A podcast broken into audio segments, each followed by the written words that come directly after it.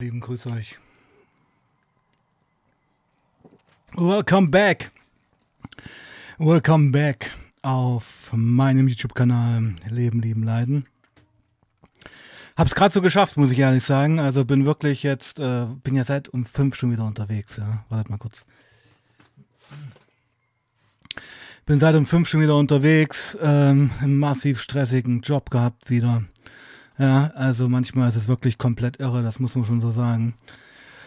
Ähm, ja, bin dann nochmal jetzt rumgefahren und musste einige Sachen erledigen und bin wirklich, wirklich erst vor zehn Minuten rein. Aber geteiltes Leid ist halbes Leid, denn Marius geht es ganz genauso. Der ist auch gerade erst rein. Ja, wir haben heute wieder Marius zu Gast, Marius von Flaschengeist. Bin gespannt, wie seine Story weitergeht. Und ich begrüße erstmal Markus, Marion und Knautschzone. Also gestern war ja jemand im Chat hier. Ich traue es mir gar nicht auszusprechen. Da hieß, ich glaube, der hieß abgewichst. Hätte ich fast darauf angesprochen, ob es nicht ein paar intelligentere Namen gibt. Naja, gut, aber er war ja ganz höflich. Meint ihr, wir wollen anfangen? Wollen wir Marius anrufen? Ich denke schon, damit wir erstmal ein bisschen hier zu Potte kommen. Also, ich freue mich, dass ihr wieder da seid. Und ähm, wir rufen Marius an. Let's go.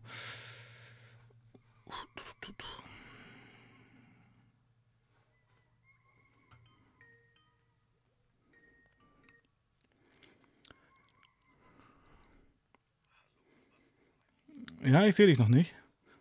Nee, wir sind noch nicht live. Wir sind noch nicht live. Also wir sind schon live, aber man sieht dich noch nicht. Jetzt sehe ich dich. Okay. Gut, warte. Ich schalte dich zu. Moment. 3, 2, 1. Bam. Da bist du. So. Servus. Jetzt grüß sehen dich alle. Ja. Hallo meiner. Grüß dich. Hi, Sebastian, grüß dich. Grüße in die Runde. Hallo Leute, grüßt euch. Genau. Ähm, ich habe gerade schon erwähnt, dass, und das, das mag ich eigentlich, dass auch du gerade nach Hause gekommen bist. Ja, ich war eben gerade, ich habe noch so, das ist immer so schwierig an dem Live, ne? Du versuchst abzuschätzen, äh, gib mir noch schnell was essen. Ja, gut, geh mir zu dem, aber da muss man, äh, sind Parkmöglichkeiten schlecht. Ich bin vor zehn Minuten nach Hause, gerade noch auf Toilette, schnell eine halbe Zigarette geraucht und dann sitze ich hier. Ja, geht mir genauso. Also ich bin auch schon seit früh um halb fünf unterwegs, muss ich ehrlich sagen, ja. Ja. Und ähm, ja, wir jammern schon wieder rum. Wir wollen heute nicht jammern. Richtig, ähm, genau. Das sind auch die besten Sachen. Das ist doch wie auf Partys. Spontan ist immer be Beste, oder? Spontan wird immer gut. Ja, na gut, spontan war es nicht. Es war eher gehetzt, aber wir ja, können es okay. als spontan verkaufen. Das stimmt. Ja, genau. ja, mein Lieber. Ähm, wollen wir gleich einsteigen ins Thema? Gerne. Mhm. Also ich habe noch den, ähm, den inhaltlichen ähm, Stop, den wir gemacht haben im Kopf. Sehr schön. Wir sind stehen geblieben an der Stelle, ähm, wo ich erzählt habe. Also genau, es war da gewesen, ich habe ähm, Angstsymptome gehabt über sehr lange Zeit. Ja. Fast zwei Jahre, anderthalb Jahre bestimmt, so genau weiß ich es nicht mehr. Habe eine Ärzte-Odyssee hinter mir gehabt. Kenne ich. Mich, ähm, durchchecken lassen von oben bis unten. Ähm, alles Mögliche, bis ich irgendwann beim Neurologen war. Wo, damals wusste ich gar nicht, was das ist. Der hat mich angesprochen, beziehungsweise der war der erste Mensch gewesen, der gesagt hat, ähm, möchten Sie mir was erzählen? Und ich überhaupt nicht damit darauf klargekommen bin. Ah, ich erinnere mich, das und ist mir dann gedämmert. Ja, ja, okay. Hm. Genau, und dann hat es mir gedämmert und ich bin dann also aus der Situation raus, der wollte mir helfen, der hat äh, schon irgendwie gewusst, äh, wo das herkommt, dem war auch klar gewesen, okay, ist, du bist durchgecheckt von vorne bis hinten und Hausärzte schicken so jemanden wie dich als letztes zu mir und wenn ich nichts finde, dann, und du bist 19 Jahre alt, ne, du wirst äh, körperlich nichts haben, wir haben dich von oben nach unten durchgecheckt. Ähm, das kommt von der Psyche. Und das hat er so beim Namen nicht genannt und es stand auch keine Diagnose. Nur er hat gesagt, wollen Sie mir was erzählen? Mhm. Und ich war total baff und gesagt, äh, wie meinen Sie das, äh, was erzählen? Und dann sagte er, ja, ist okay, vielleicht beschäftigt Sie letzte Zeit ja irgendwas, vielleicht machen Sie sich Sorgen. Und ich war total überfordert damit gewesen. Bin raus in mein Auto und habe dann durchgeschnauft und zum ersten Mal in meinem Leben dann überhaupt den Gedanken gehabt, ey, der meint, es kommt von der Psyche. Und dann musste ich mich erstmal ordnen und das für mich selber überprüfen, kann das sein? Ist das überhaupt möglich?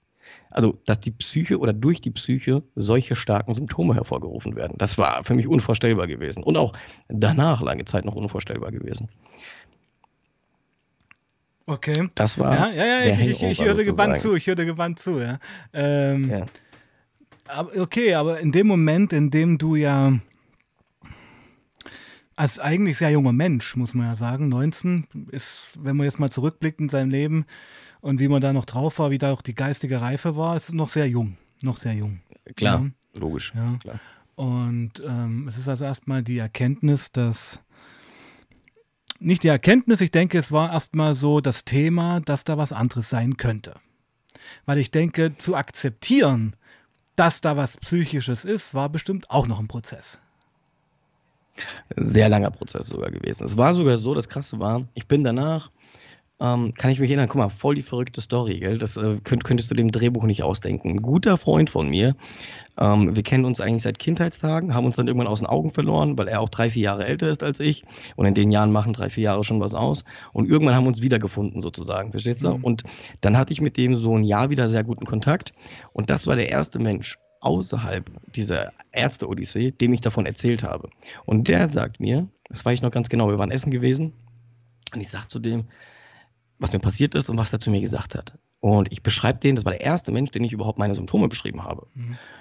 Und er sagt zu mir, ey, willst du mich verarschen? Sag ich, was meinst du denn? Und ich kenne seinen Bruder auch ganz gut. Und dann sagt er, hast du mit, hast du mit meinem Bruder geredet? Sag ich, nein, was meinst du denn? Der hat dir doch was erzählt, oder? Sag ich, nein, was meinst du denn? Sagt er, ich habe eins zu eins dasselbe durch. Mhm. Und das war ein guter Freund von mir und der hat nie mit mir darüber gesprochen. Und das war dann sozusagen die, der Ansprechpartner Nummer eins für mich gewesen, der mir dann auch nochmal erklärt hat, ja, das kommt alles von der Psyche oder das kann sehr gut sein. Und ich konnte das nicht, weil ich hatte halt Probleme gehabt zu verstehen oder zu, ja, in dem Moment, wo du Angstsymptome hast, wo du Panikattacken hast, kannst du dir nicht vorstellen, dass das von der Psyche kommt. Du spürst das Herzrasen so, du, du das ist so unheimlich schwer, hm, ich möchte gar nicht sagen zu sagen, ja, es kommt nur von der Psyche, also das zu relativieren, ne, das ist ja trotzdem in dem, in dem Ausmaß, wie du spürst, genauso schlimm, ob es jetzt körperlich oder psychisch ist. In, in dem Moment ist es ja körperlich. Und diese Trennung im Kopf, die viele Menschen haben, ne, die ist in dem Moment nicht vorhanden. Es ist dann körperlich. Nur der Ursprung liegt in der Psyche. Das, was du spürst, ist körperlich. So. Und das zu verstehen, wo das herkommt, das war, der Weg gedanklich war zu weit für mich gewesen. Dafür war ich noch nicht, also so weit war ich noch nicht gewesen, diesen Bogen zu spannen, wie das von der Psyche, weil man denkt immer die kurzen Wege. Ne? Man denkt immer, ich denke jetzt etwas oder jetzt belastet mich was und dieser unmittelbare Körperreaktion, also jetzt bin ich nervös oder jetzt kommt Adrenalin oder jetzt habe ich Schweißausbrüche, das ist nachvollziehbar. Aber dass dich über lange Zeit etwas belastet oder Prägungen dich belasten oder Prägungen oder mit Prägung durch die Welt läufst und deswegen in jeder Situation unsicher bist, nach Anerkennung strebst, das sind ja Dinge, die schwingen subtil dein ganzes Leben lang mit und die empfindest du ja nicht irgendwie als pathologisch oder sowas oder als komisch oder so. Du bist halt nun mal so, das hinterfragst du nie. Aber all die Dinge haben dazu geführt, dass du nun mal Angstsymptome entwickelt hast. Und diesen Bogen konnte ich überhaupt nicht schlagen und den konnte ich auch jahrelang nicht schlagen. Das wäre nämlich das nächste Thema, bevor ich hier Monolog führe. Nee, nee, nee, nee, nee, nee, das passt schon. Also ich freue mich, ich freue mich, wenn Leute erzählen, weil, ja, ja. ja, und weil das zeigt erstens, dass sie beim Thema sind und dass sie einfach auch eine Geschichte zu erzählen haben. Äh, ich würde es mal so beschreiben, ähm, du hattest einen Dschungel im Kopf, der sich auch auf den Körper ausgewirkt hat, weil er nämlich so undurchsichtig war, so ungeklärt, so unbenannt. Und ähm, diese fehlenden Antworten, diese Unwissenheit ähm, erzeugt Angst. Das kann ich verstehen. Hm? Richtig, richtig. Und ein wichtiger Punkt, auch die Leute, die Angstsymptome haben, gerade am Anfang stehen, dass man stellt sich ja die Frage, okay, was hat dazu geführt oder wie kann es sein, dass ich Angstsymptome habe? Was ist die Ursache? Und die Ursache liegt ja in einem selber. Jetzt ist es aber nun mal so, dass man ja nur ein Leben gehabt hat und keine Referenzerfahrung hat. Das heißt, man mhm. geht immer davon aus, mhm. es sei denn, man hat große Traumata gehabt ja, oder sowas, ja. dann ist es einem irgendwo klar. Ja. So mit Misshandlungen und sowas. Oder auch nicht. Oder auch nicht. Oh, äh, das kann natürlich, ja, hast du recht, ja. Muss, aber es liegt eher auf der Hand, man kann eher drauf kommen, sage ich mal. Wenn wirklich. Äh, du, da muss ich gleich mal einhaken. Ich habe, wir können ja gerne noch mal eine schöne Diskussion machen. Ja, ja, natürlich, ähm, klar ich habe ja die drei Streams mit Clarissa Vogel gemacht und ähm, auch mit anderen Opfern sexueller Gewalt. Und das Krasse ist ja, dass ähm, das war für mich auch eine, keine neue Erfahrung, aber eine Erweiterung dieses ganzen Gewaltszenarios. Die eine Ebene ist ja die körperliche Gewalt. Mhm. Und die andere Ebene ist ja die seelische Gewalt, die eigentlich immer einhergeht mit der körperlichen Gewalt, weil diese, also wenn ein Großvater mit seiner vierjährigen Nichte, na, schläft möchte ich jetzt nicht sagen, sondern die missbraucht, hat das auch ganz viel von Dominanz und von Runtermachen zu tun. Und Clarissa hat mir zum Beispiel erzählt, ähm, es ist ja so, dass sich viele Opfer von sexueller Gewalt jahrelang selber die Schuld dafür geben. Voll, ja, ja. Und dann und auch eingepflanzt bekommen haben von den Tätern, dass sie es nicht anders verdient haben. Mhm. Das mal so als Argument gegen, wenn du äh, Gewalterfahrung gemacht hast, ein Traumata erlebt hast, ist dir das bewusst. Das ist eben nicht so. Okay, du hast, also ich kenne diese Mechanismen, ich habe das Mhm. selber zum Glück nicht erlebt, aber Mhm. ich kenne diese Mechanismen, ich habe da auch viel mh, äh, auch dazu gelesen und Mhm. so. Es sind ja auch Schutzfunktionen, die wir uns aneignen, ne? weil wir erklären uns gerade im jungen Alter die Welt. Also, wenn irgendetwas nicht stimmt, ähm, die Erwachsenen, unsere Götter, die uns erschufen, die werden schon das Richtige machen. Also liegt der Fehler ja in uns oder es wird schon seine Richtigkeit haben oder bei Traumatas. Aber ich will da gar nicht so, was ich sagen wollte, der Punkt, den ich machen wollte, ist, nehmen wir mal an, also jeder wird, er hat, wir haben keine Referenzkindheit. Du meinst keine Das heißt- Vergleichsmöglichkeiten. Ja, wir haben keine Vergleichsmöglichkeit. So. Und mit 18, 19 sind wir halt gerade aus der Kindheit erst raus, kann man so sagen. Ne? So Ja. mehr oder weniger. Ja, halt, doch, ne? doch, Noch gebe ich dir recht, gebe ich dir recht. So, das heißt, du, äh, also erstens hast du gar keinen Anlass, das zu reflektieren. So, dann, wenn die, wenn die Angststörung kommt, musst du es halt irgendwann machen. Aber das heißt, wenn du nach der Suche bist, wo kommt die Scheiße her? Wo kommen die Symptome her? Warum geht es mir kacke? Warum habe ich Angstsymptome? Dann ähm, wirst du erstmal, für mich hat sich das so angefühlt, keine Ursache finden, denn ich habe ein normales Leben gehabt. Und so geht es vielen Menschen, die sagen, ja, ich habe doch eigentlich ein normales Leben gehabt. Okay, da war vielleicht hier. Nur du bagatellisierst vielleicht auch Dinge, die gewesen sind. Sag, ne? Sagst du heute noch, dass du ein normales Leben gehabt hast? Da wäre die Frage, was ist normal? Aber ich sag mal so. Weil ich ähm, habe noch in Erinnerung, dass du mir eigentlich Ja. im ersten Stream schon ein paar Gründe genannt hast, warum du Das denkst. war nach der Reflexion. Nee, nee, ist mir ja schon klar.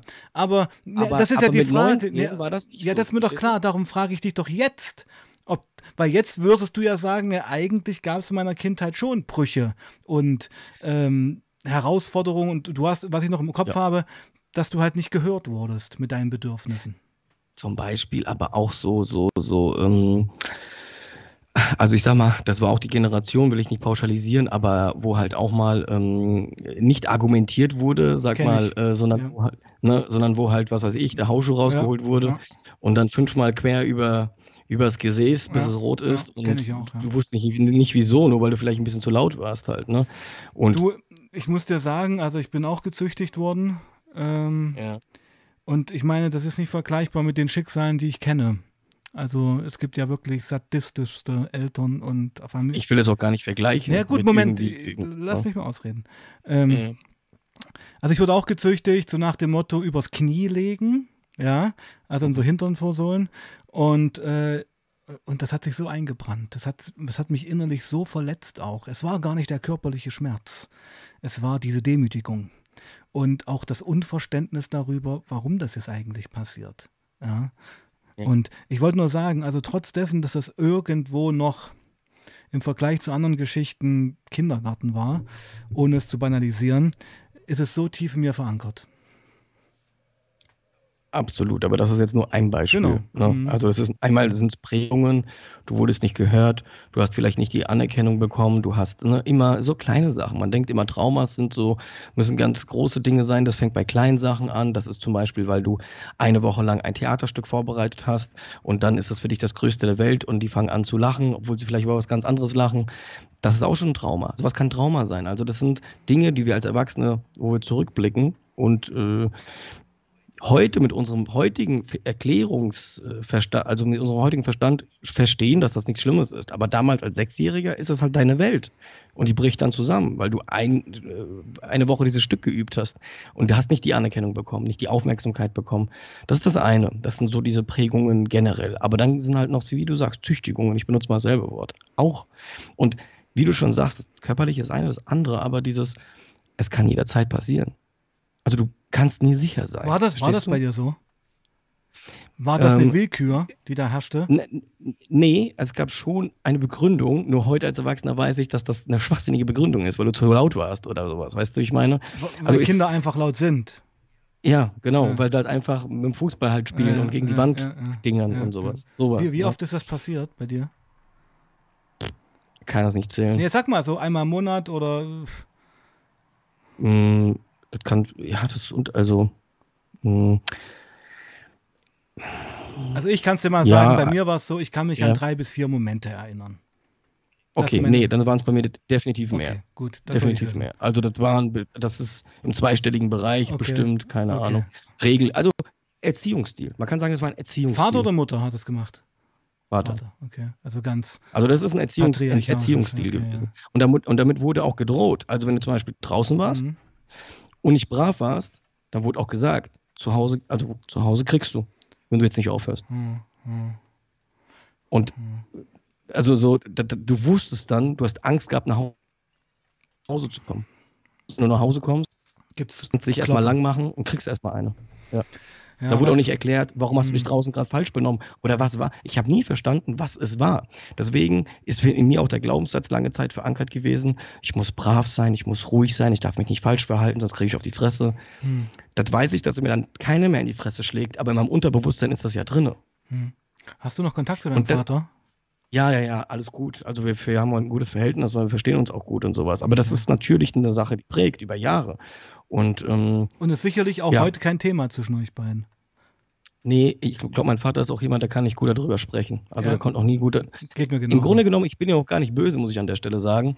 Ähm, jeder ist auch nur ein Kind. Mein Vater war auch nur ein Kind gewesen und wurde auch geprägt. Und ähm, also man muss, nee, nee, nee, Sebastian, es ist auch wichtig, wenn man sich ausgesprochen hat, ähm, du musst, das, diese Frage muss jeder für sich selber beantworten. Ne?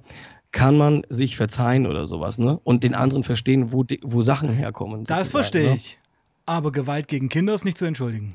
Nein, das wollte ich nicht. Ja. Das entschuldige ich auch nicht. Aber man, die Frage ist irgendwann, möchtest du ein gemeinsames Leben weiterhin führen? Genau, und da bin ich bei dir, weil ich habe, ich möchte jetzt mal kurz was aus meiner Geschichte was erzählen. Und das ist gerade sehr interessant, weil wir anscheinend sehr starke Vater-Sohn-Parallelen haben. Ich habe irgendwann begriffen, dass ich mich nur aus diesem Schmerz lösen kann, aus dieser emotional negativen Abhängigkeit, wenn ich nicht auf mein, wenn ich erstens keine Erwartungen an irgendeine Entschuldigung oder Aufklärung an meinen Vater habe und zweitens statt einem zehn, auf, zehn Schritte auf ihn zugehe und mich emanzipiere aus diesen Abhängigkeiten. Das zum Beispiel hat mir auch, es war ein ganz wichtiger Schritt gewesen in meiner Psychotherapie, ähm, das zu verstehen, dass ich mich äh, daraus emanzipiere, sozusagen, ne? was ich auch schon, ähm, schon lange bin, eigentlich durch mein, ich weiß, wie soll ich das sagen? Ähm, also zum Beispiel mache ich bewusst Dinge nicht. Also wenn ich höre zum Beispiel heute ein, das kann man ja machen, ein 30-Jähriger oder 25-Jähriger muss jede Kleinigkeit mit seinen Eltern absprechen, ob er sich vielleicht, ähm, das können die Leute ja machen, ist kein Problem. Ich spreche gar nichts damit ab. Mir ist das auch scheißegal. Verstehst du, was ich meine? Mhm. Also ich, ich mache das bewusst, obwohl es vielleicht inhaltlich manchmal Sinn macht, um Rat zu fragen, tue ich es nicht. Ich will, möchte es überhaupt gar nicht. Mm, Verstehe ich jetzt nicht ganz. Erklär mir das mal genauer. Ähm, es gibt Menschen, die haben das Bedürfnis, ähm, die, die, die, also, guck mal, als Kind, als Kind hast du ja in dir drinne, Mhm. oh, das muss ich mit meinen Eltern klären. Ja. Das muss ich mit meinen Eltern absprechen. Ja. Es muss noch diesen, diesen, es muss noch Dieses dieses, Check geben. Kopfnicken geben, Ja, ja, genau. dieses Check geben, ja, genau. genau. Ich habe den Segen. Und das habe ich bewusst weggelassen. Ich brauche keinen Segen von niemandem. Hm. Ich brauche nur meinen Segen. Verstehst du? Ich teile höchstens was mit, aber ich brauche keinen Segen. Das ist ein Unterschied. Ja, aber ich denke, das ist schon wieder ein anderes Extrem jetzt. Nö, ich kann mir den Segen ja von anderen Menschen holen, wo es mir wichtiger ist. Also, Okay, also das machst du trotzdem. Also du holst Das dir, mach ich wenn wir es trotzdem. mal Segen nennen wollen, ja, das ist ein großes Wort. ja, ja, wenn wir es mal Segen nennen wollen. Ja, ja. Genau. ja, ja, okay. Nee, gut, gut, gut. So, aber das ist auch eine Form der Emanzipation oder wie du es halt nennen magst. Nee, es ist eine Emanzipation hat jetzt nicht per se immer was mit Feminismus zu tun. Eman ich ja, weiß, was du genau. meinst. Herauswachsen. Genau, also naja, Ja. also so Selbstbefreiung würde ich es fast auch nennen, ja. Also so eine. Ja. Ähm, okay. Ja, gut, also wir sind jetzt gerade in der Phase, dass ähm, dir bewusst wird, dass es da doch schon noch eine seelische Ebene gibt, die auch wehtun kann und die auch körperliche Schmerzen erzeugen kann, dass diese Verbindung erstmal existiert. Das war, glaube ich, erstmal der erste Lichtblick. Richtig, ja. Wie ging die Reise Also dann war- weiter? Die Reise ging so weiter, dass ich erstmal das komplett Falsche gemacht habe, aber gar nicht, ähm, also es gab nicht so einen Schlachtplan, den ich entwickelt habe. Also es gab nicht den Moment, wo ich jetzt metaphorisch am der Flipchart stand und gesagt habe, okay, jetzt brainstormst du mal, Echt? du hast scheinbar hier was Mentales, was machst du jetzt? Pro, Kontra. Hast du das gemacht? So, das gab's nicht. Das gab's nicht. Nein, nein, das gab's ich dachte nicht. so, geil. Schön, schön, schön. Der Quatsch, ja. natürlich nicht. Wäre also, aber nice gewesen, ähm, finde ich. Sehr konsequent. Ja, ja, nee, nee. Ja. Also so aufgeräumt und reflektiert war ich überhaupt nicht gewesen. Ich wollte, ich habe einfach nur permanente Symptome gehabt, mhm. mal mehr, mal weniger und wusste irgendwie, das kommt von der Psyche. Mhm. Und ich wusste dann auch irgendwann, okay, generalisierte Angststörung, Panikattacken, das wusste ich alles. Und dann hätte ich mir eigentlich Hilfe, also das wusste ich auch, suchen sollen bei einem Psychotherapeuten, Psychiater, wie auch immer. Den Weg habe ich rationell schon irgendwo gewusst, aber ich habe A, Angst gehabt, beziehungsweise Hemmungen, so äh, im Elternhaus, im Umfeld, bei den Freunden, da waren andere Dinge wichtiger gewesen in dem Moment. So. Und es war dann bequem und das war das zweite Thema, was hinzukam, der Alkohol. Ich habe nämlich als ich Alkohol getrunken hatte, hatte ich diese Angstsymptome nie gehabt. Genau. Da war ich selbstbewusst gewesen, da habe ich Anne. Und ich habe mich auch ganz schnell sozusagen, weil man fragt sich manchmal, warum sind Menschen, wie sie sind, oder warum ist der eine eher so ähm, nah bei den Eltern zu Hause, der andere, zum Beispiel meine Schwester ist so. Ne? Und ich war jemand, der mit 15 nur auf der Straße war. Ich war nie zu Hause gewesen, ich war nur auf der Straße. Warum? Weil ich dort meine Anerkennung bekommen habe. Also das ist ja eine, eigentlich eine ziemlich einfache Rechnung gewesen. So, ne? Dann ist auch mit 15 der erste Alkohol geflossen und das äh, hatte ich schon davor sozusagen gehabt. Und dort, umso mehr ich diese Situation aufgesucht habe, mich mit Leuten zu treffen, wo ich Anerkennung bekomme und Alkohol zu trinken, hat das gelöst. Und das war für mich erstmal in dem Moment, das war natürlich nicht nachhaltig gedacht, das war eigentlich gar nicht nachgedacht, aber dann bin ich da reingerutscht und es hat mich immer mehr davon abgehalten, die vernünftige Lösung zu wählen, erstmal den Schritt zu gehen, zu sagen, okay, ich brauche Hilfe, weil ich konnte da auch noch nicht das Ausmaß abschätzen, wohin das führt. Darüber habe ich mir auch gar keine Gedanken gemacht. Aber das war der Pakt mit dem Teufel, zu sagen, okay, ich hole mir keine Hilfe mhm. und ich wähle die schnelle Lösung naja. in dem Moment. Mhm. mhm. Finde ich ziemlich extrem, wie du das gerade beschreibst, weil ich denke, ähm, es ist halt sehr, es ist halt sehr reflektiert und in die Vergangenheit schauend äh, formuliert. Mhm. Weil damals war es genau. die Lösung. Damals warst du jung, damals, du damals, hast du noch gar nicht die geistige Reife gehabt, das so abschätzen zu können. Und ich muss dir auch ehrlich sagen, also wenn mich Leute fragen, diese Sprüche kommen ja immer, diese Fragen, die ja legitim sind, ob, ob ich das bereue, dass ich süchtig war, ob ich bereue, da reingerutscht zu sein, dann muss ich echt sagen, nein. Ich meine, das ist ein Teil meines Lebens, das hat mich zu dem gemacht, wer ich bin. Ja, ich bin einfach froh, genau wie du, die Kurve bekommen zu haben, sodass wir aus dieser, ja, ist es eine Schwäche, weiß ich nicht, aus dieser, aus dieser Abbiegung im Leben eine Stärke gewinnen können.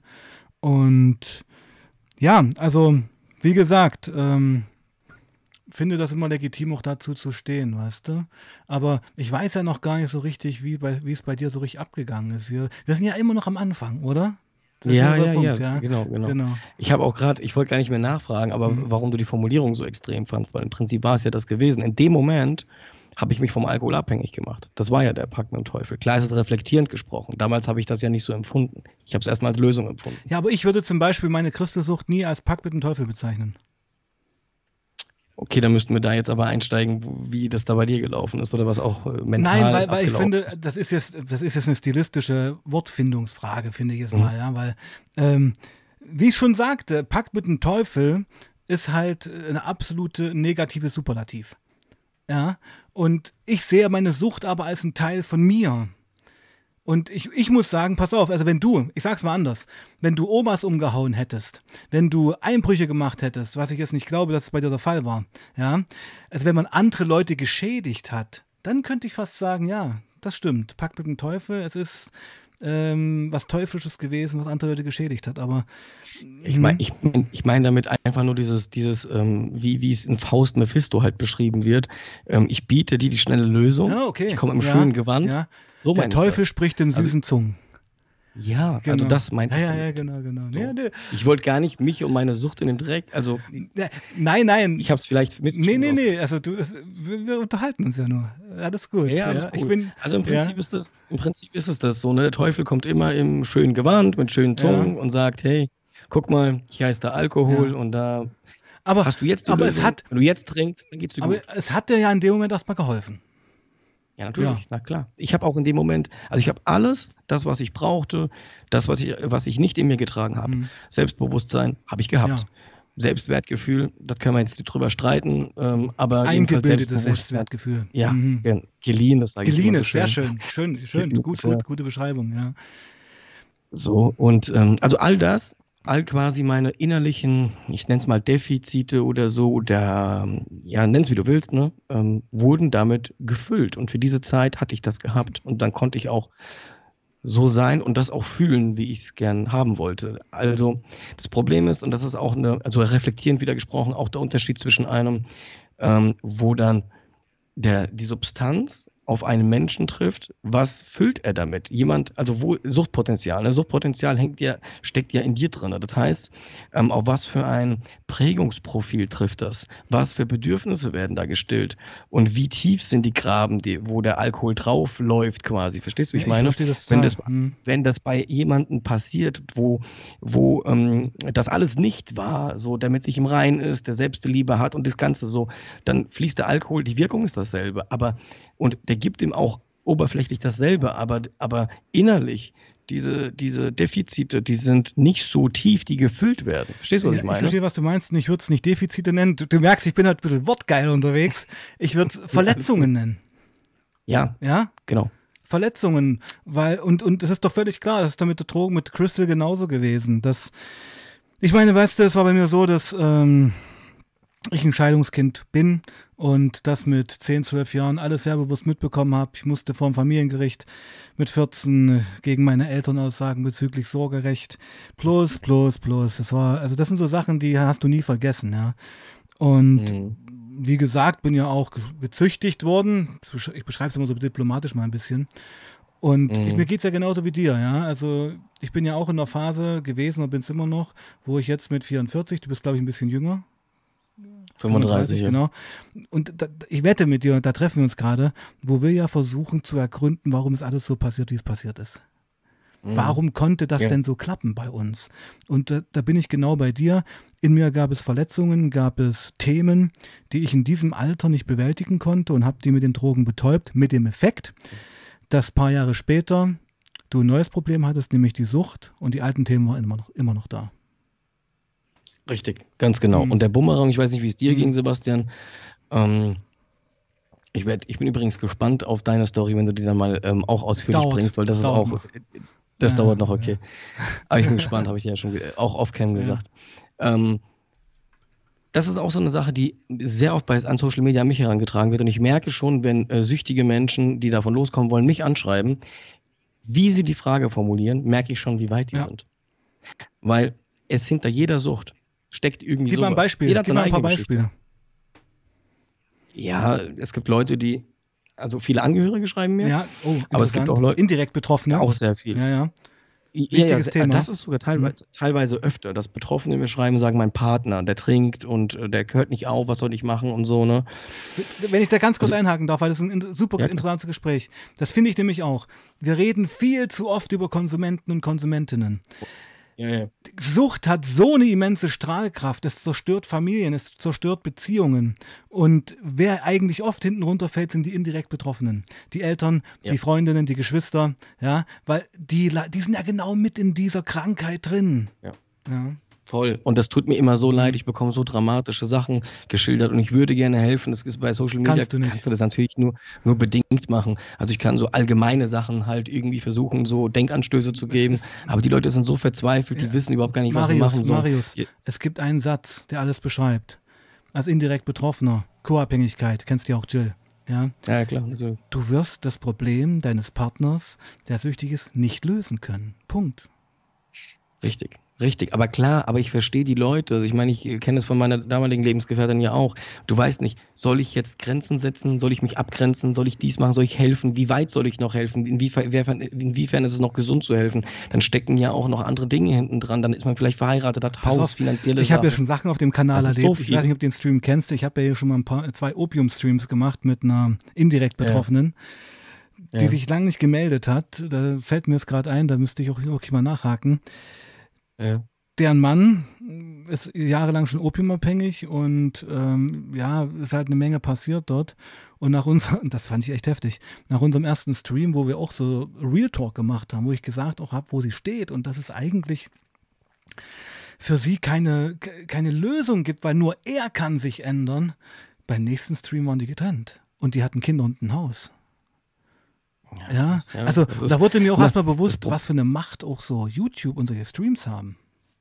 Ja, ja, das erlebe ich auch. Ich habe, also das habe ich auch erlebt, dass mir, pass auf, Leute schreiben mir, mhm. beschreiben mir in so einem Text, hör mal zu, mein Partner ist so und so und so und so und so und das ist alles passiert, das ist alles passiert. Kannst du mir irgendeinen Rat geben? Ich bin so verzweifelt. Mhm.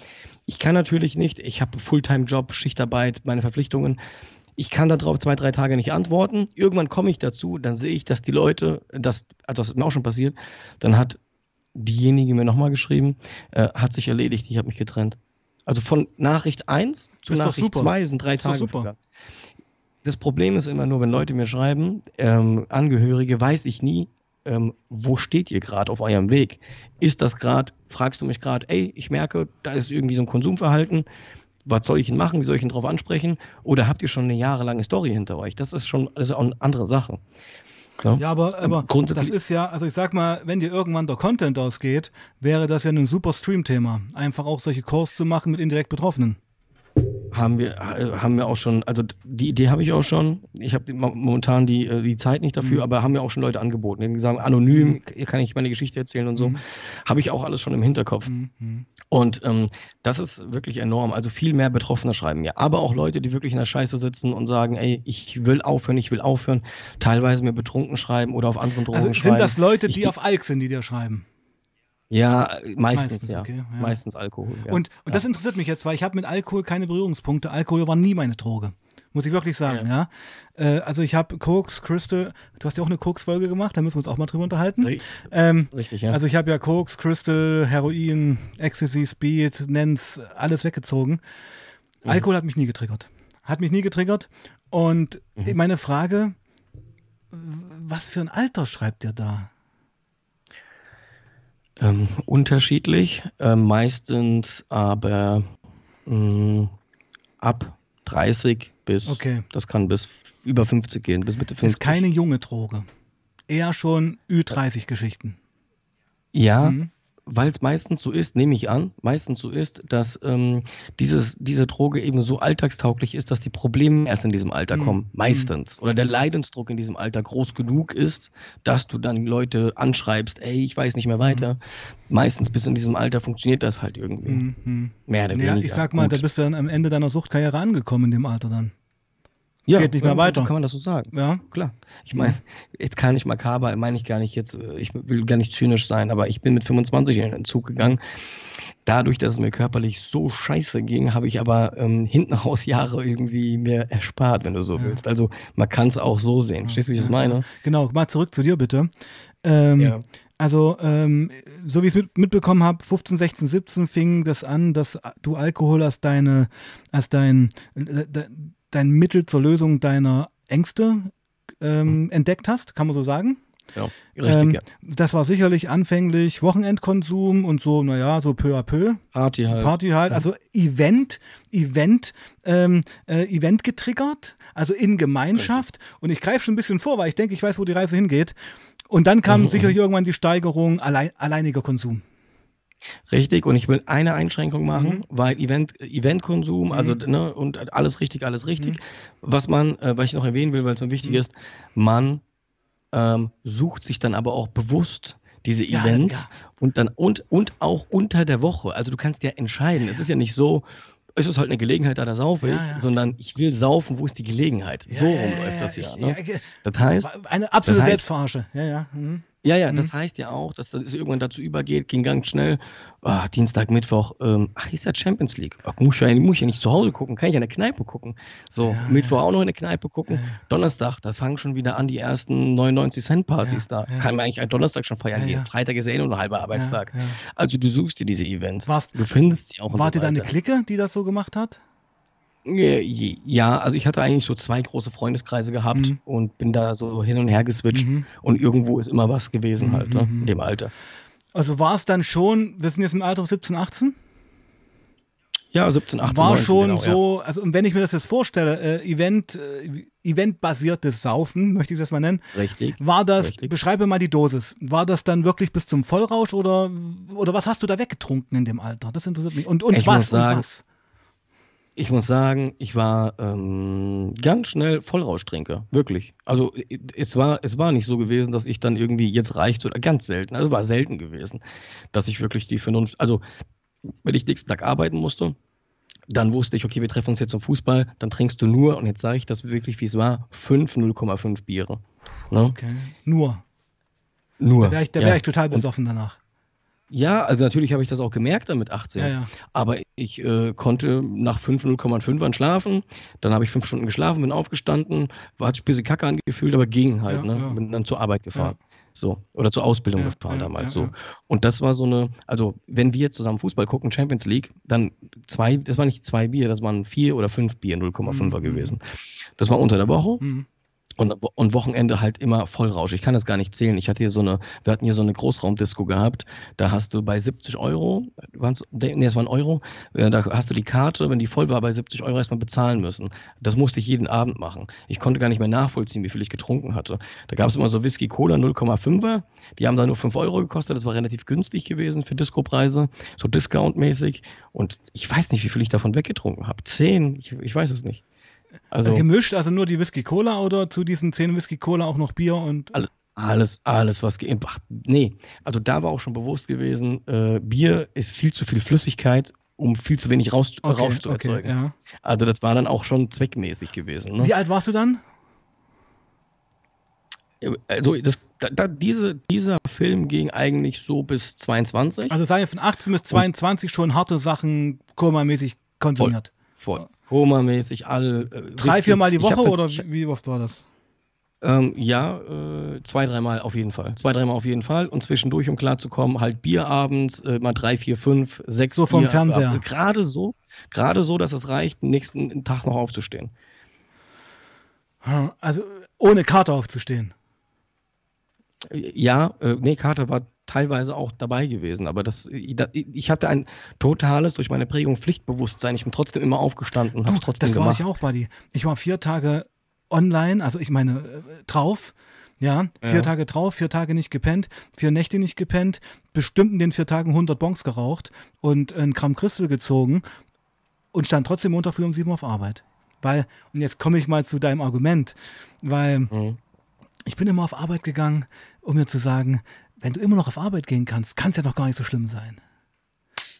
Danke, Sebastian. Dazu habe ich auch ein Video Ah, gemacht okay. und genau gerade auch jemand, der sich auch drüber, weil, oh, danke, dass du mir diese Vorlage gibst. Das ist Let's so. go! Es ist, du, ja, es ist nämlich so, dass du irgendwann ja merkst, Alter, ich sauf ganz schön viel. Ja. Es ist viel, es, ich, es ist jeden Tag und es war dann auch jeden Tag und ich habe ich hab, ich hab Toleranzen.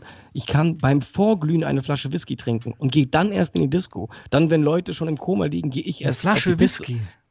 Ja, die konnte ich alleine trinken. Das ist ja irre.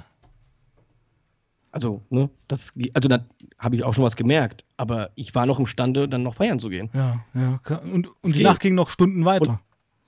Ja, ey, ich habe, guck mal, ich, nur, nur als Beispiel. Ja. Samstags, 10 Uhr aufgestanden, vormittags. Mhm. Um 11 Uhr das erste Bier aufgemacht, mit einem Kumpel, Bundesligafahrt, auswärts nach Dortmund gefahren, ein Kasten Bier im Kofferraum, zu zweit getrunken, das heißt jeder 10 Bier, nach Hause gefahren, umgezogen gegangen, bis 6 Uhr morgens noch weiter gefeiert und vollgesoffen. So Mhm. war die Toleranz. Das war kein Spaß. Warst du damals fetter? Ich war irgendwann richtig aufgedunsen. Da will ich, will ich mal ein Foto sehen im nächsten Stream. Ja, ähm, kann ich dir, kann ich dir, also richtig aufgedunsene Ja, Fresse. ja, ich das wird so richtig pastös, so richtig alki. Ja, äh, wo, Hm. also was mir halt entgegenkam, ähm, ästhetisch oder wie du es möchtest, Hm. optisch, ich war 22, ich war 23. Ja, ja. Da siehst du noch nicht so alt Da- oder noch, verbraucht noch, aus. noch nicht so abgerockt, ja. ja. Richtig. Hm. Und ich habe immer versucht, äh, das war mir sehr wichtig gewesen, aufs Äußerliche, Haare, Friseur. Und Hm. es war eigentlich klar, also jetzt kann man sagen, eitler Mensch bin ich auch, das ist auch kein Problem, aber Ist auch okay. Ist okay, aber, aber es war irgendwann diese Sache auch um zu verschleiern des Zustandes. Ja, natürlich, ich, ich wollte dich schon, ich wollte dich vorhin fragen, ob dein, deine ganzen Tattoos und auch diesen Style, den du gefahren bist, ob das nicht eine, eine Schutzhülle war. Nee, das ist das nicht. Also das mit dem Tattoos ist nochmal, ist nochmal ein separates Thema. Okay. Ich meine, ich habe auch viele Tattoos nach der Sucht stechen lassen, muss ich sagen. Mhm, mhm. Also als, ähm, also könnte ich jetzt referieren darüber, ich weiß gar Mach nicht. mal, das- machen wir später. Genau, genau. Ja. Das wird was anderes. Aber genau. Ähm, wo war ich stehen geblieben? Also genau, pass auf. Diesen Punkt, warte mal, den Punkt möchte ich noch machen, weil Ja, du das bitte, super bitte. gesagt hast, Sebastian. Ja. Und also egal wie offensichtlich das war, Toleranzen waren hoch. Du konntest keine Pause mehr machen. Du hast gerade so geschissen bekommen, wieder auf die Arbeit zu gehen. Und es ging dir zwei Tage scheiße, aber du hast dich gequält. Aber das hast du gebraucht für deinen Kopf, weil du dir dann sagen konntest, ja, ich komme meinen Verpflichtungen noch nach. Das war das Feigenblatt, das du dir vorgehalten hast. Das Mhm. Feigenblatt habe ich mir vorgehalten und gesagt, siehst du, du schaffst es noch. Das heißt, es ging gar nicht mehr darum, ob ich ein Problem habe. Das wusste ich dann schon irgendwann. Aber es war okay, solange ich dieses Feigenblatt hatte. Das konnte ich mir Mhm. immer wieder vorhalten. Und das habe ich auch als Argument nach außen benutzt. Du hast ein Problem oder sowas, ja? Ja, also habe ich, ge äh, hab ich geleugnet, aber das habe ich immer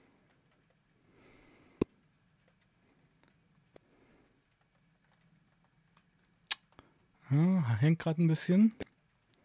Hängt gerade ein bisschen, mein Lieber. gefuckten Dings, ne, ähm, quasi. Das stimmt bei mir, das ist nicht so. Ja, ja. Ähm, Und, und das Schlimme war dann Mhm. gewesen, das Kartenhaus, das war dann kurz, das war so ein Jahr vor dem Entzug. Das ist dann auch, wenn das, äh, da, da, da, da fängt an, das Kartenhaus zu bröckeln, wenn diese Argumente, wenn du die nicht mehr benutzen kannst, weil du es nicht mehr schaffst, auf die Arbeit zu gehen. Ich weiß nicht, wie es dir ging, ob dieser Moment bei dir irgendwann kam, dass es nicht mehr ging. Äh, naja, pass auf, das. Wie soll man das sagen? Natürlich ging es nicht mehr. Man stand da eigentlich nur präsenzmäßig rum. Ging, Okay. gehen ging ja schon gar nichts mehr. Du warst halt Darf da. ich fragen, was du gemacht hast? Ich habe damals, ähm, also keinen Job gemacht, wie ich heute mache, ja, sondern Niedriglohnjobs. Also in meinen härtesten Zeiten war ich Stagehand, also Bühnenbau. Ja, Mhm. also so, also ja, du, ich habe auch den Biscuit und so aufgebaut und alles, ja. Es waren ja damals wilde Zeiten. Ehrlich? Ja, okay, natürlich. Krass. Und ähm, Stage. Ach, du hast auch dann so große Festivals, so Rock am Ring und so genau, mitgemacht? genau, genau. Ah, geil, Genau. okay. Und- Aber dann, aber das ist dann, also das darf Setting. Ich, darf ich es kurz mal ausführen? Ja, Ähm, klar. Das ist natürlich ein Arbeitsfeld, was durchseucht ist von Drogen. Weil du hast, du bist der Erste, der zur Show kommt und der Letzte, der geht. Du hast 40, 50 Stunden Schichten, du lädst 20, 30 Trailer aus. Krieg, da hab, hab damals 5 Mark die Stunde bekommen, also komplett irre. Und um das durchzuhalten, ziehst du natürlich dir irgendwas rein. Ja. Und dann später, okay, willst du was dazu sagen? Nee, nee, ich, ich wollte nur sagen, das ist, ähm, gibt es überhaupt Leute, die das so schaffen, ohne irgendwelche helfenden Substanzen? Ähm, ja, das weiß ich nicht, vielleicht sicherlich, aber ich meine, es ist natürlich noch ein Arbeitsfeld. Ähm, also wenn du so Local Crews hast, natürlich haben die Bands auch immer eine Crew, die auf der Tour mitfährt. Das ist klar. Die machen so die ganze Bühnengeschichte und PA und so. Aber es gibt ja auch ganz, ganz viele Local Crews, die halt einfach die scheiß Bühne aufbauen, Rolleways machen, Crashies hinbauen, die Scheißarbeit halt, ja. Und, und da hast du halt eigentlich nur Patienten. Weil das sind Leute, die äh, keinen anderen Job mehr bekommen, außer äh, Kisten aus dem LKW tragen. Mhm, Ja, und da mhm, triffst du auch die halbe Drogenszene, na klar. mhm, krass, ja. ja. Kann ich mir gut vorstellen, du warst ja musikalisch eh auch selber dann lange unterwegs gewesen und so, ne? Und das ist ja auch eine Branche, wo, ja, sowas, sage ich mal, ähm, ich weiß ja nicht wie, das ist mal ein separates Thema, aber ich denke mal, dass man da ähm, damit Es eh ist auch überhaupt mehr nicht, ist überhaupt nicht. Also mein, Gar nicht? mein Konsumsetting, ähm, mein absolutes Konsumsetting war meine Band und Konzerte und Proberaum. Das war mein Konsumsetting. Wir haben jede Probe zum Schluss Christel gezogen. Wenn kein Christel Ja, da aber war, das, haben wir aber nicht das mehr meinte ich doch geprobt. gerade damit. Ja, ja, genau. Das meinte ich doch gerade damit. Ja, ja. Ja, das, wir verstehen uns ja, genau. Okay, alles cool. Alles cool, mein Lieber. Ja. Aber wir Ähm, haben jetzt gerade einen Faden ein bisschen verloren. Wir waren gerade woanders. Nein, ich wollte Ja, eigentlich genau. sagen, weil du gesagt, das war, das ist, aber das ist was Entscheidendes in der Sucht, ne, was Mhm. du gesagt hast. Die Feigenblätter, das, Mhm. was man nach außen hin sagt, ne? Also Die die. Verantwortung. und so. Genau, und das war dann ein wichtiger, wichtiger, in Anführungsstrichen, was Entscheidendes, ein entscheidender Moment, wo ich es nicht mehr geschafft habe, arbeiten zu gehen. Wo ich dann gesagt habe, scheiße, Ja, Jetzt war, war, warum ging es nicht mehr? Was, was war da los dann? ähm, Du warst Also- früh noch zu besoffen oder wie war das? richtig, du, du, du, du hast dich einfach so komatös zugerichtet, dass du morgens den Wecker nicht gehört hast und irgendwann um neun aufgestanden bist, obwohl du hättest um sechs Uhr auf der Arbeit sein müssen. Und der wachst um 9 Uhr auf und denkst dir, Scheiße, erstmal, was ist gestern passiert? Wo war ich gewesen? Was habe ich getan? Scheiße, ich habe Frühstück, ich muss auf der Arbeit sein. Kacke, was machst du jetzt? Äh, auf der Arbeit angerufen, ey, ich bin krank, sorry, Wecker, bla bla. Dann gehst du zum Arzt, der schreibt dich eine Woche krank, da kannst du eine Woche drüber nachdenken. Da habe ich eine Woche lang ein schlechtes Gewissen gehabt, dass ich wegen dem Exzess jetzt nicht auf die Arbeit gegangen bin. Umso größer wurde der Druck und das Pflichtbewusstsein, scheiße, aber Montag musste wieder, am Montag musste wieder. Trinkst aber die ganze Woche natürlich wieder. Umso größer ist der Knall am Montag und dann hoffst du und betest du, dass du es am Montag schaffst, um dir selber sagen zu können, oh, okay, ich habe es irgendwie geschafft, ich komme, bin wieder. Aber es ist immer so ein Tanz auf der Rasierklinge, weil es ist irgendwie, auch dann wurde zweckmäßig getrunken, runterdosieren auf den Sonntag. Also lass den Knall nicht so groß werden. Ne? Sonntag nicht einfach aufhören, sondern dann vielleicht nur fünf, sechs Bier, dass du Montag wieder irgendwie einigermaßen klarkommst. Also die Droge stand schon im Mittelpunkt deines Lebens. Voll, ja, ja, hm. voll. Alles hat sich drum gedreht. Du hast, das kenne kenn ich vom Opium. Ja, also ich habe ja zwei Jahre auch Opium geraucht täglich. Eigentlich hoch unfassbar. Und beim Opium ist es ja so, und das ist ja beim Alkohol auch die Parallele, man macht halt einen körperlichen Entzug durch. Ja. Und ich habe mir dann schon, weil du kannst ja nur nicht immer nur Opium rauchen, es gab auch Phasen, wo du wusstest, du musst jetzt mal ein, zwei Wochen Pause machen, ja. Ähm, meine Lunge hat doch massiv abgekackt und also Opium geht doch massiv auf die Lunge. Und mhm. ich habe es ja geraucht. Und dann hast du dir schon eingeteilt, okay, du hast jetzt noch drei Gramm. Montag hast du das, Dienstag hast du das, da kannst du nicht den Entzug anfangen. Mittwoch, okay, könntest du langsam anfangen runter zu dosieren. Scheiße. Samstag wirst du deiner Mutter, kannst, musst, kann, musst du wieder verschieben. Also mhm. du bist ja nur am Planen, mhm. Rechnen, mhm. durchstylen. Kennst du alles? Kenne ich alles, kenne ich alles, Sebastian. Ja. Und ich stelle mir das bei illegalen Drogen noch schlimmer vor, in einer, in einer gewissen Hinsicht, weil ich sage immer, als ich im Entzug angekommen bin, war das, ähm, also ein Gefühl, was ich hatte, war, als ob ich als ob eine Flucht endlich aufhört. Ja, kann ich verstehen. Ein Druck. Ja. ja. Endlich hört's auf. Ja, weil, weil, weil Marius, der Punkt ist doch, es ist zum Schluss nur noch der komplette Stress. Ja? Es ist nur Stress, es ist nur Stress, es ist zum Schluss, ich habe, ey, Sebastian, ich habe die Feigenblätter, pass mal auf, und du, und du, und du deine moralische und ethische an dich selbst, ne, ja, das ja, senkt ja. sich ja immer mehr ab. das heißt, okay, ich schaff's nicht mehr zur Arbeit zu gehen. Manchmal gelingt es mir noch einen Tag, dann gab es so Situationen auf der Arbeit, dass ich zum Beispiel, ich habe ja dann irgendwann angefangen, aus der Haut zu stinken. Ich habe mich geduscht, ge Zähne geputzt, über die Haut. Ich wusste, das hat eine Sitzung, jetzt Real Talk. Ja. Da war ich auf der Arbeit, da waren wir in einem Raum mit 20 Leuten und irgendjemand sagt so, oh, hier riecht ja, also so aus Spaß, hier riecht ja geil, wie in der Schnapsbrennerei. Und ich habe mich so umgeschaut und die haben zufällig draußen waren Arbeiten gewesen, war so eine Fabrik, da waren so Dämpfe, das kam aber nicht von da. Aber irgendwann hat gesagt, das kommt wahrscheinlich von draußen von der Baustelle. Ja. Was Quatsch war, das kam nicht von der Baustelle. Das war ich gewesen. Die ganzen Leute haben mich gerochen. Und in dem Moment war mir bewusst gewesen, Alter, du stinkst aus der Haut. Ich habe mich gefragt, warum an der Kasse die Leute sich umdrehen. Ich habe doch Kaugummi, ich habe doch Dings. Ich habe über die Haut gerochen. Du warst Siehst schon du? so vergiftet. Ja, das war kurz vor dem Entzug. So, das heißt, ja. du isolierst dich, du, ähm, mein Kopf hat abgebaut, ich konnte Sachen nicht mehr. Ich habe eine Shampooflasche im Supermarkt gehabt, habe gelesen, die Inhaltsstoffe, habe die Wörter lesen können, aber habe nicht verstanden, was da steht. Also schon dumm gesoffen. Dumm gesoffen, genau so war es. Ich bin auf die Arbeit gegangen, hm. äh, weil mein Attest ablief. Da hm. bin ich aus Verzweiflung, habe ich mir drei Whisky-Cola-Dosen geholt, bin auf die Arbeit gefahren. Dann habe ich mich auf der Autofahrt übergeben, habe ich auf der Arbeit angerufen und gesagt, dass ich mich krank melde, weil ich mich gerade übergeben habe. Dann haben die mir gesagt, Marius, du hast heute Nachtschicht, warum rufst du um 14, 14 Uhr an? Ah, also ich habe gar nicht mehr verstanden, wie meine Arbeitszeiten waren. Das, das Leben ist dir komplett entglitten. Voll entglitten und ganz zum Schluss, und das ist so die letzte Würde, ich konnte immer noch, also die letzten zwei, drei Wochen, Hoodie, Kapuzenpulli, Kappe, Sonnenbrille, Tankstelle, Konsum holen, gegessen fast eh nichts mehr. So.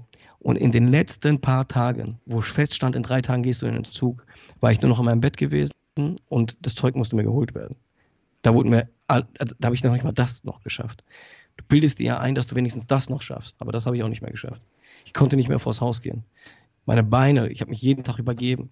Ich habe, ich habe Trockenkotzen gehabt. Alkoholiker wissen, was das ist. Trockenkotzen. Ich weiß nicht, ob du das kennst. Nur würgen und es, nichts kommt. Nur würgen, nur würgen. Genau, ja. es kommt erstmal Galle, Galle, Galle, dann ja. kommt nichts. Dann hast du das Gefühl, du brichst gerade gleich deinen eigenen Magen aus und deine Augen sind feuerrot unterlaufen, weil die Blut unterlaufen sind quasi. Äh, eine Mischung aus so gelblich und roten Augen. Mir war schwindelig gewesen, so lief jeder Morgen.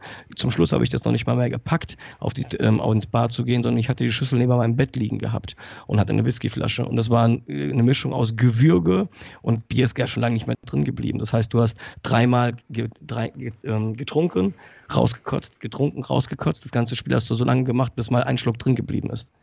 Ach du Scheiße. Also das war ein Massaker gewesen und das war so schlimm gewesen. Ich wusste, ich wusste das. Deswegen dramatisiere ich das nicht über. Ich wusste, wenn du das nicht stoppst, wirst du sterben. Ich habe nichts mehr gegessen. Es ging nicht. Also das, ich würde es gerne mal jetzt anatomisch verstehen. Also man kann eigentlich sagen, durch diesen jahrelangen exzessiven Al harten Alkoholmissbrauch haben die Organe irgendwann dicht gemacht, waren ja, vergiftet. Die, die Leber, genau, das war in den letzten Wochen, die Leber war überfordert gewesen. Die konnte nicht mehr so schnell entgiften, wie ich nachgelegt habe. Ja. Dann fängt, dann Ikterus bekommst du dann. Das ist die erste Leberschädigung. Du ist, die Augen werden an, ähm, fangen langsam an gelb zu ja. werden. Ja, ja, ja. Ähm, du stinkst nach Ammoniak, Alter. weil der Geruch nach außen hingeht. Äh, deine Haut fängt an zu jucken. Deine Waden, du, du ernährst dich nicht mehr. Muskulit Muskulität, hier, das ist Hulk Hogan. Ja das, das gab es, also das ist nicht Hulk Hogan, aber, aber ja, im Gegensatz damals, ja, so, ich bin ja trotzdem jetzt hier, aber deine Muskeln bauen ab, der Körper geht an die Muskeln, er hört er, das Eiweiß, du gibst ihnen ja nichts, die Muskeln werden abgebaut, deswegen ist es so krass, du hast keine Wadenmuskulatur mehr, jeder Weg ist anstrengend für dich zu laufen. Ich bin nur noch ins Auto, habe mich geschleppt, irgendwo hingefahren, ähm, der Körper ist überfordert, Juckreiz, ähm, am ganzen Körper, die, die, der, die, der Stuhl, wenn du auf Toilette gehst, ist nicht mehr braun, der wird hell der Urin, der wird nicht orange, der wird langsam braun. Oh. Da kommt nur noch Konzentrat raus. Ja. Gegessen. An Tankstelle neben der Whisky-Cola-Dose habe ich mir so ein Haribo-Bündel geholt, weil das immer drin geblieben ist. Und habe Haribos, Hauptsache Zucker, Kohlenhydrate. Dass ich irgendwie das Gefühl habe, ich nehme irgendwas zu mir. Manchmal eine halbe Scheibe Toast oder sowas. Also Klischee-Style eigentlich. Also, die, letzten, ja. die letzten zwei, drei Wochen genau das. Die letzten zwei, drei Wochen hat sich das so angefühlt, ich gucke mir selber im Sterben zu.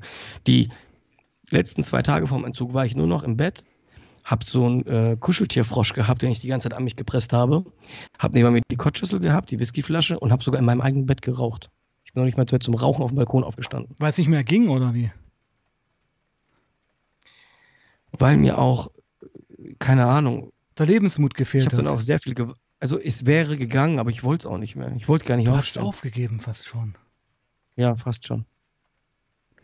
Und meine Lebensgefährtin hat damals auch gesagt, und das wäre, war auch realistisch zu der Zeit in dem Zustand, ich habe eigentlich, weil ich arbeiten gegangen, jeden Tag befürchtet und gebetet, dass ich nach Hause komme und du nicht regungslos auf dem Boden liegst. Mhm. mhm.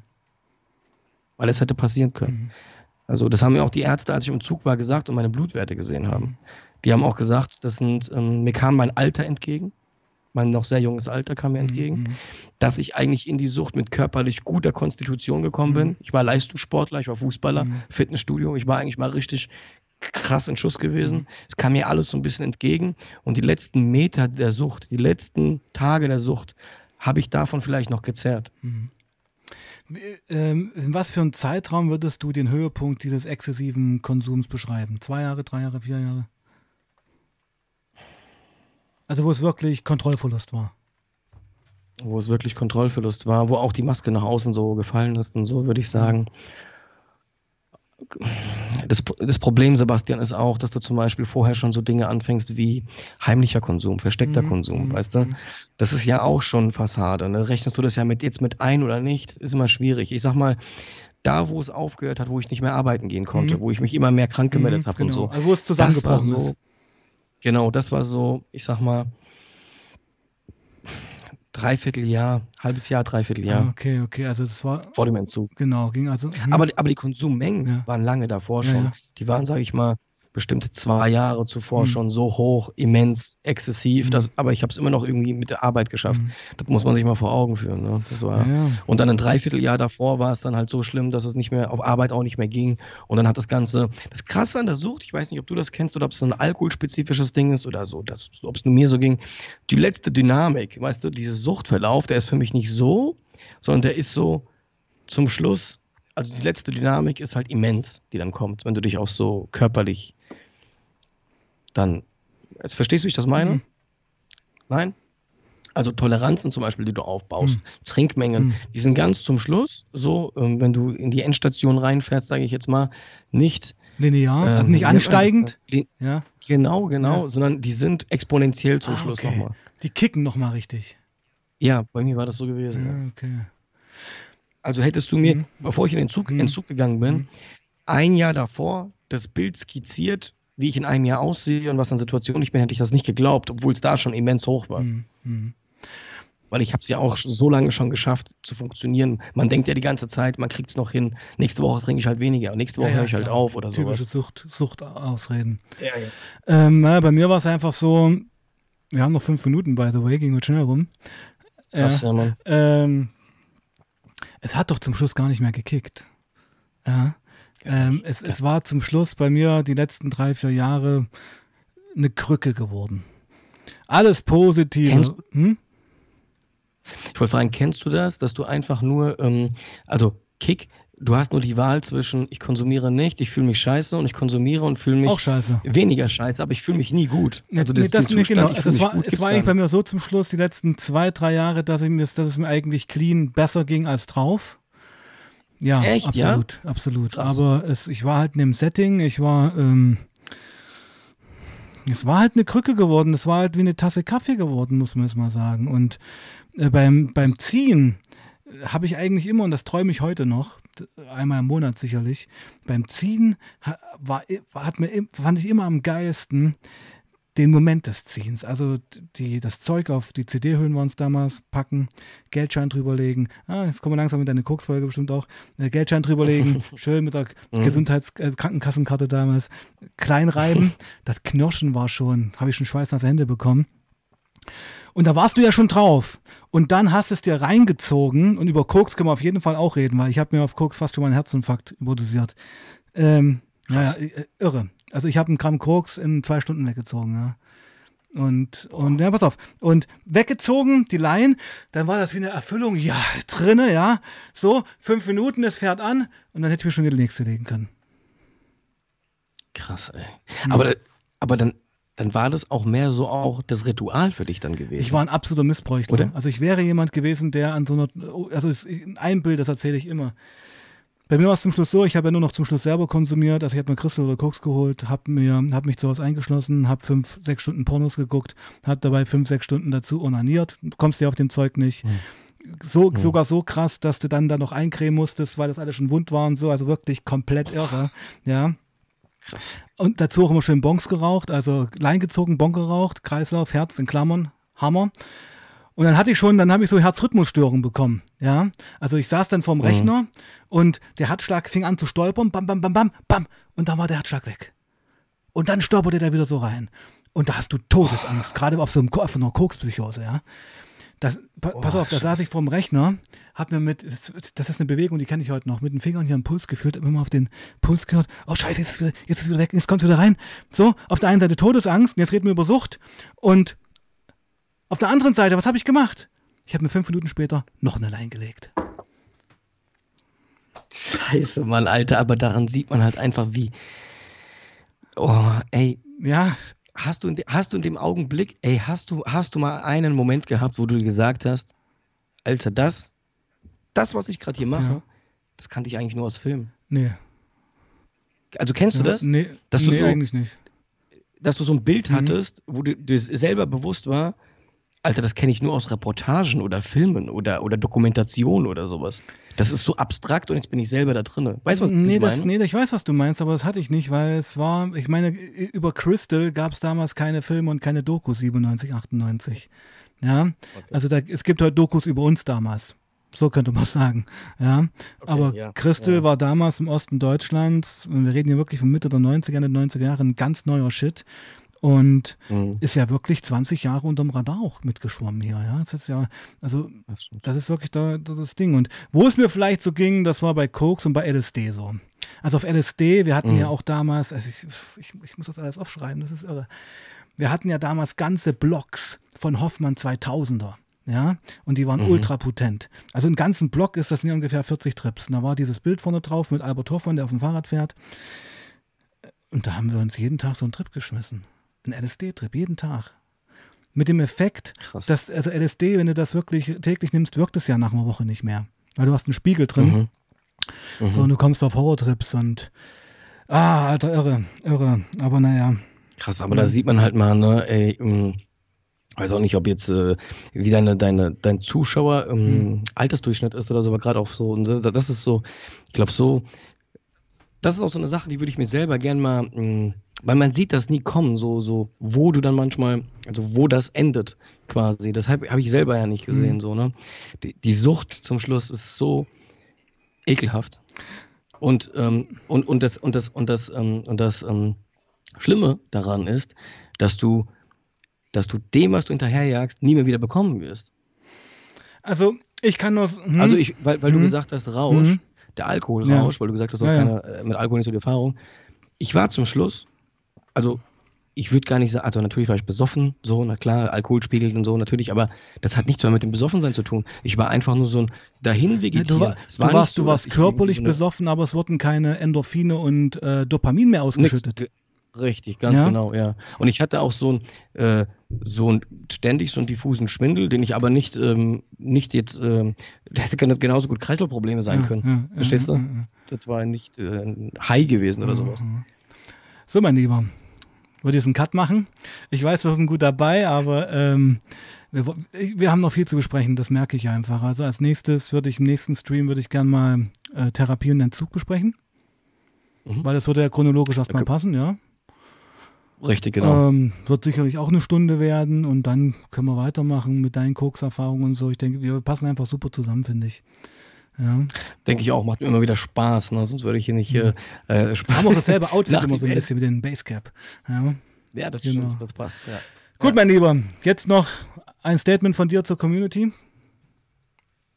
Ich bin immer, du erwischst mich immer so unvorbereitet. Ja, was soll ich sagen? Ich weiß nicht, ob ich das letzte Mal schon gesagt habe. Ähm, das sage ich immer so, wenn ich, wenn mir gerade nichts einfällt und thematisch mir nichts mhm. vorgegeben wird. Wichtig, also gerade auch wenn junge Zuschauer, oder ist ja scheißegal, ob junge oder alte Zuschauer, an jedem, wer jetzt in der Sucht steckt, in der Abhängigkeit steckt oder psychische Erkrankung hat, hat ja alles was damit zu tun, haben wir auch heute drüber gesprochen. Eine Sache, will ich euch mitgeben, die würde ich gern meinem altem Ich sagen, holt euch früher Hilfe, weil diese Scham und dieses, man hat immer das Gefühl, ach, wenn ich das sage oder wenn ich sage, ich bin süchtig, ich bin abhängig, ich habe ein Problem, ne, das ist erstens eine Schwäche und man denkt immer, man wird so irgendwie abgelehnt dann oder man erfährt dann irgendwie, ich kann euch nur eine Sache sagen, so habe ich es erfahren, es ist gar nicht so schlimm, wie man sich es vorstellt. Die allermeisten Menschen helfen euch. Ganz viele Menschen haben Verständnis dafür, ganz viele Menschen meinen es gut mit euch und das, was man sich ausmalt, ist am Ende gar nicht so schlimm. Und deswegen geht den Schritt, holt euch Hilfe. Das sage ich immer wieder. Super. Dank dir. Damit würde ich es halt belassen. Ähm, was gibt es noch für Hinweise? Das war der letzte Stream für diese Woche. Wir werden uns wiedersehen, lieber Marius. Ja. Genau, genau, machen wir dann noch. Du bleibst noch kurz in der Leitung. Ähm, ich verabschiede mich von euch. Bleibt sauber und passt auf euch auf. Peace out. Bis zum nächsten Mal. Tschüss. Ciao, ciao.